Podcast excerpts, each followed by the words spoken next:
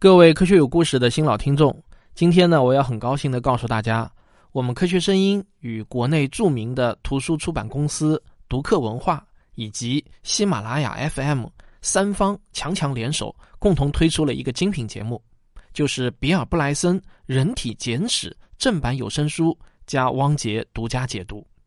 说实话呢，当我接到读客文化和喜马拉雅的邀请，解读比尔布莱森大神的最新作品《人体简史》的时候啊，我是非常开心的。熟悉我的听众都知道，我其实呢是布莱森的老粉丝了。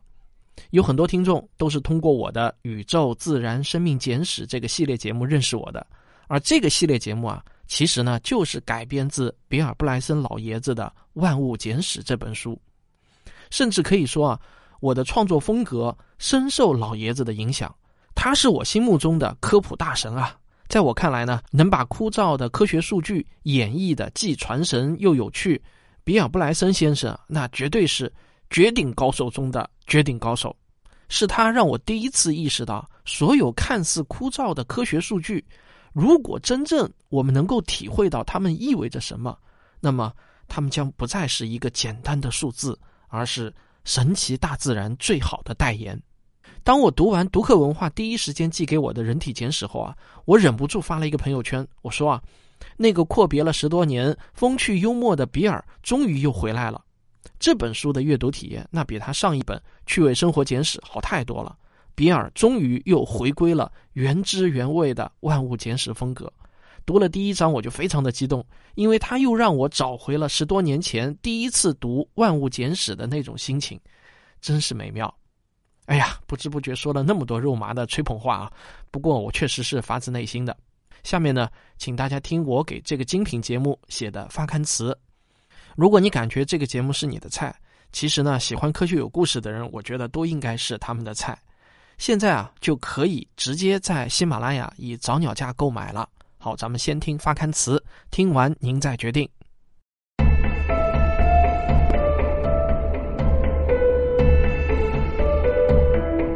你好，我是职业科普人汪杰。从今天开始，我会作为一名向导，陪着你一起去阅读比尔布莱森的新书《人体简史》。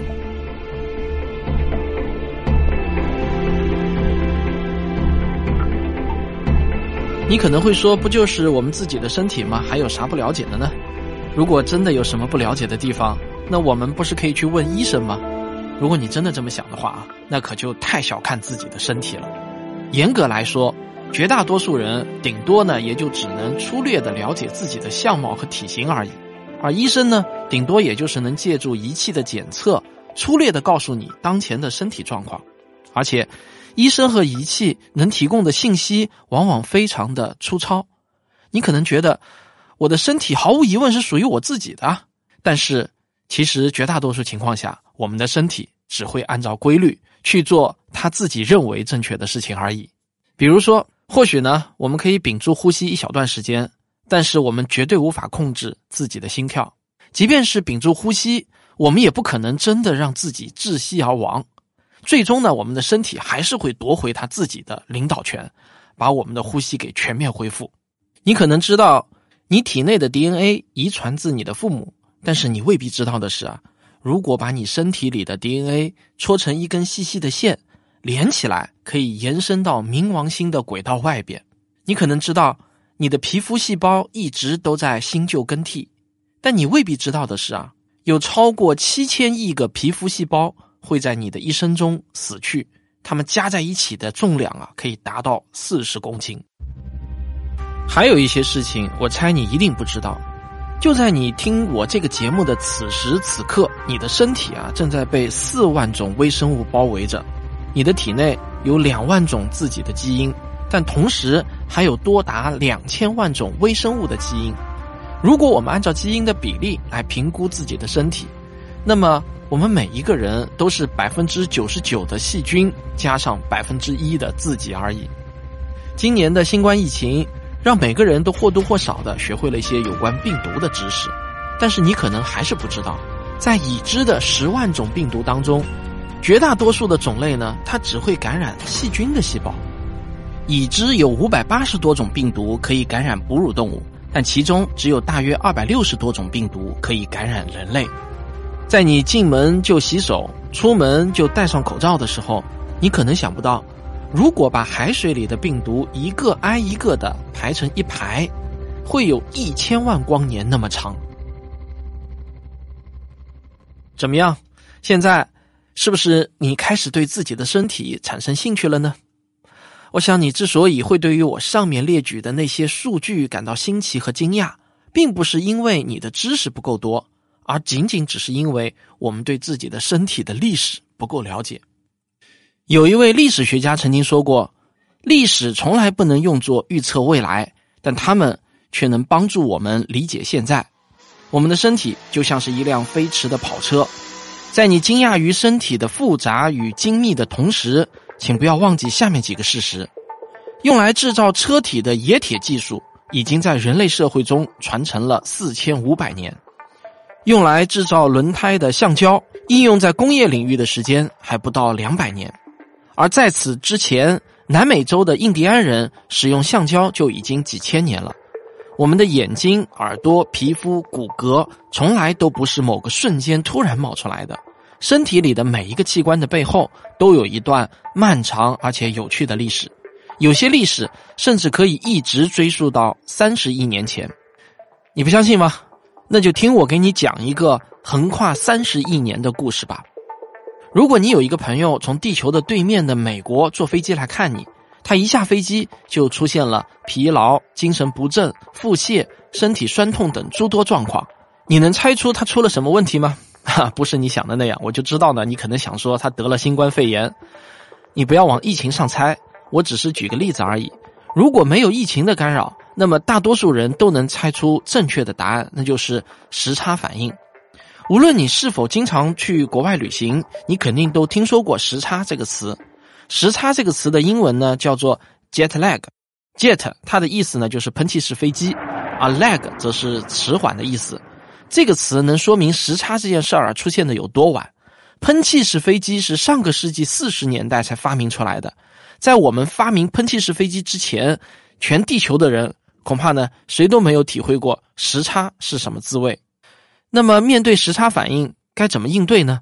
有的人可能会说啊，去宾馆好好的睡一觉，睡一觉就好了。也有的人会说，嗯，那就强忍着别睡觉，一定要熬到晚上再睡。还有的人会说啊，其实你应该提前两天就把作息时间调整成北京时间，这样呢就根本不会遇到时差了。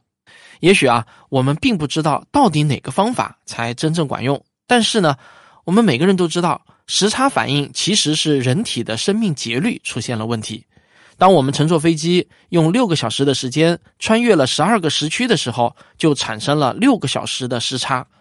当身体对昼夜的感知与当地的真实时间产生差异的时候，时差反应就产生了。在自然界中，大多数生命啊都能感知昼夜节律，比如植物就会利用一种名叫隐花色素的物质来调节昼夜。三叶草的叶子到了夜晚会合拢。含羞草的叶片到了夜晚也会低垂下来，等到清晨来临的时候，它们的叶子又会重新张开，迎接新一天的阳光。有植物学家做过这样的实验，他们把含羞草挪到暗室里养护，夜晚用灯光照射它们，白天呢则关闭灯光，保持黑暗。很快啊，它们的叶片就开始变得无所适从，不知道什么时候应该打开，什么时候应该关闭。这些含羞草啊。也产生了时差反应，但是我们只要把它们重新放回到阳光下，它们少则一天，多则几天，就又能够恢复正常的生命节律，跟我们人类差不多啊。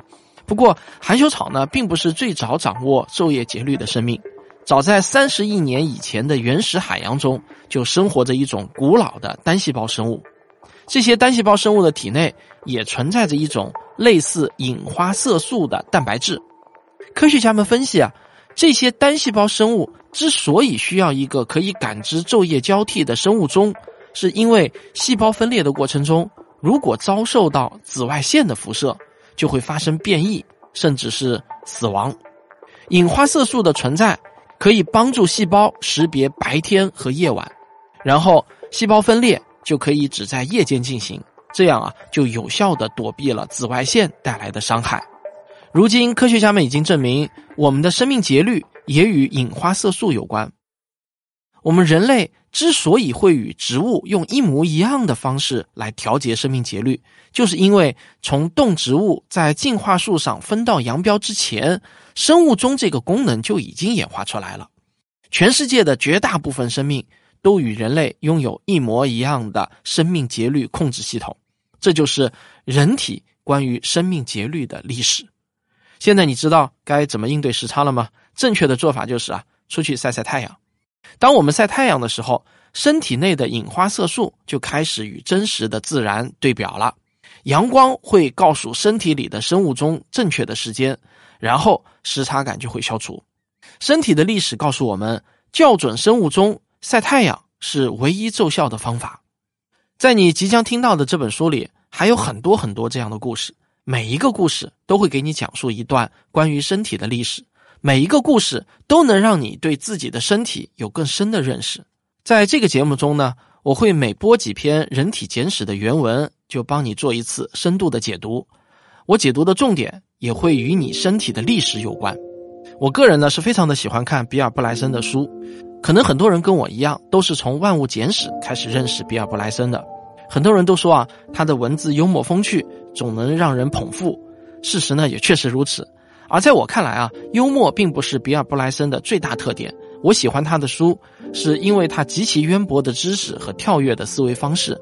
他的书中各种各样开脑洞的冷知识啊，那是信手拈来，用上知天文下知地理来形容他，真的是一点儿都不过分。比尔·布莱森自己就说过，他的书里涉及的资料很多，除非是一些有争议的数据，他才会特意的标出信源。如果是那些众所周知的公共知识啊，他就不再标注信源了。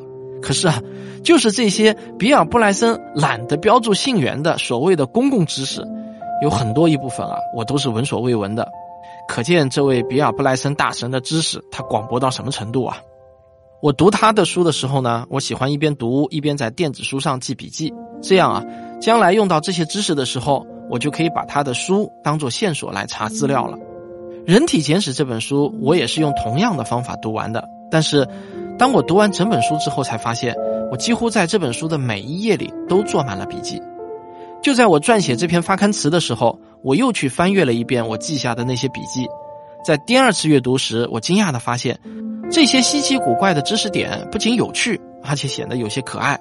比如说啊，当我读到一个人平均每天会眨一万四千次眼睛的时候，我就眨了下眼睛。当我读到人类为什么会保留头发时呢，我忍不住呢又抓了抓脑袋。当我读到鸡皮疙瘩的起源时啊，我的汗毛不由得又竖了起来。每一个人都是自己身体的主人，但你只有读完了这本书，你才会明白你的这个主人啊当的有多么不靠谱。读完这本书，你会更加了解自己的身体，也会让你更加热爱你现在的生活。好了，那么从下一集开始，我就会把时间交给这本书的作者比尔·布莱森先生。他会用三个章节为你讲解人体的构成、最大的器官、皮肤以及你身体里的微生物。我刚刚提到的那几个奇怪的问题，也都会在这三个章节中得到解答。等你听完这些原文之后，我再回来为你深入解读我觉得最重要的几个问题。好了，那咱们下期再见。